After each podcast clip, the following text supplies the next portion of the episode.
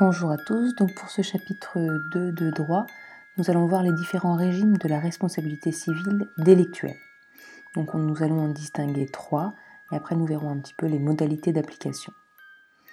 Donc en fait, en fonction de ce qui va générer le dommage, donc ce qui va être à l'origine du préjudice, différents types de régimes peuvent être mis en œuvre et ils ne s'appliquent pas de la même façon.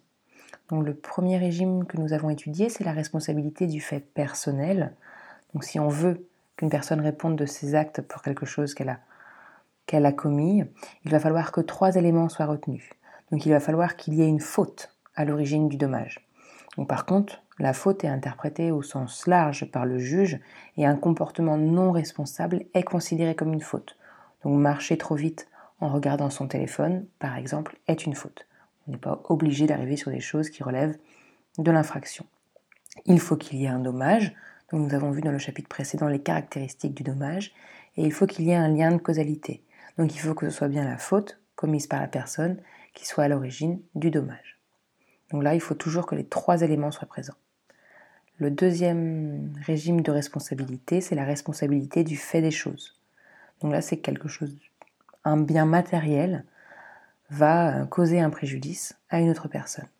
La question là, c'est qui est responsable? Donc le responsable, c'est le gardien de la chose. Il est automatiquement responsable. Le gardien d'une chose, c'est la personne qui a l'usage, la direction et le contrôle de, la chose au moment du préjudice.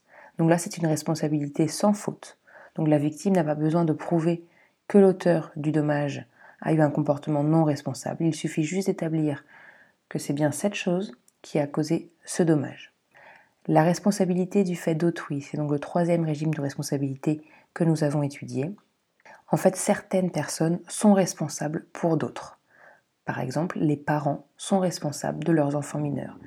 C'est la même chose pour un employeur et ses employés. Si un employé cause un préjudice à une victime sur euh, son lieu de travail et dans le cadre de son travail, ce sera à l'employeur de répondre de ses actes. Donc voilà, trois régimes de responsabilité, fait personnel, fait des choses, fait d'autrui, avec du coup une application un petit peu différente. Le fait des choses, il n'y a pas besoin de faute. Il y a des cas où on peut être exonéré de sa responsabilité. Ça veut dire qu'on a causé un dommage à quelqu'un, mais qu'on n'est pas forcé d'y répondre. Donc on n'est pas forcé de devoir réparer le dommage causé. Il y a le cas de force majeure. Donc la force majeure, c'est un événement imprévisible, irrésistible, insurmontable. Nous avions par exemple évoqué que les catastrophes naturelles répondent à ces critères. Un tsunami, par exemple, on est dans un cas de force majeure. Le fait d'un tiers.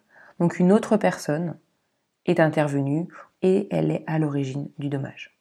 Le troisième cas d'exonération, c'est la faute de la victime. Elle a eu un comportement irresponsable. Le juge peut donc décider d'exonérer complètement la responsabilité ou alors, dans la plupart des cas, il va opter pour un partage de la responsabilité. Donc si la responsabilité euh, est avérée et que la personne doit en répondre, la réparation peut être faite en nature. Donc il faut remettre en état ce qui a été euh, abîmé. C'est plutôt rare. On va être par exemple dans le cas d'une destruction d'un immeuble qui viendrait gâcher euh, votre vue.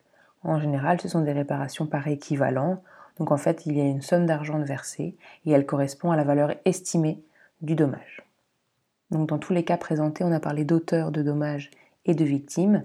Il va y avoir un autre, euh, un autre élément à prendre en considération, ça va être les assurances. À partir du moment où votre responsabilité est engagée, il faut réparer les torts causés. Il va falloir verser une somme d'argent. Les sommes peuvent être très importantes. C'est pour ça qu'il est fortement recommandé de souscrire à des assurances. Et dans ces cas-là, en fait, vous payez une cotisation auprès d'un assureur et si jamais votre responsabilité est engagée, l'assureur payera à la place pour indemniser la victime.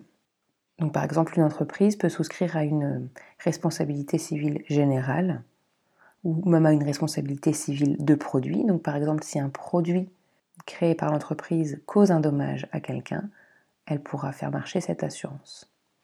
Donc il y a une nouveauté, il y a un régime de responsabilité des dommages causés par les produits défectueux et ce régime il fonctionne même s'il n'y a aucune faute de commise par l'entreprise.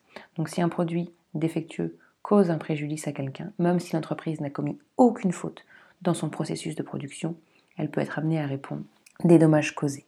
Donc il y a un, dernier point sur ce chapitre qui n'est pas, pas très compliqué, c'est le régime des accidents de la circulation.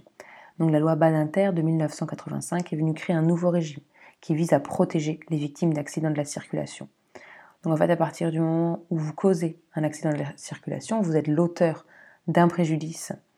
Vous ne pouvez en aucun cas vous exonérer. Vous ne pouvez pas invoquer la force majeure, vous ne pouvez pas invoquer le fait d'un tiers, ni la faute de la victime, à moins que la victime ait vraiment commis une faute inexcusable. Si elle se jette sous vos roues quand vous passez à proximité, là, voilà, là il y aura exonération. Mais sinon, systématiquement, si vous êtes victime d'un accident de la route, vous serez indemnisé. Cette loi a été possible parce que maintenant les assurances deviennent obligatoires, donc ce qui permet hein, de se protéger collectivement contre les risques. Ce chapitre complète donc le premier chapitre sur le dommage. Il vient en préciser l'application. À bientôt!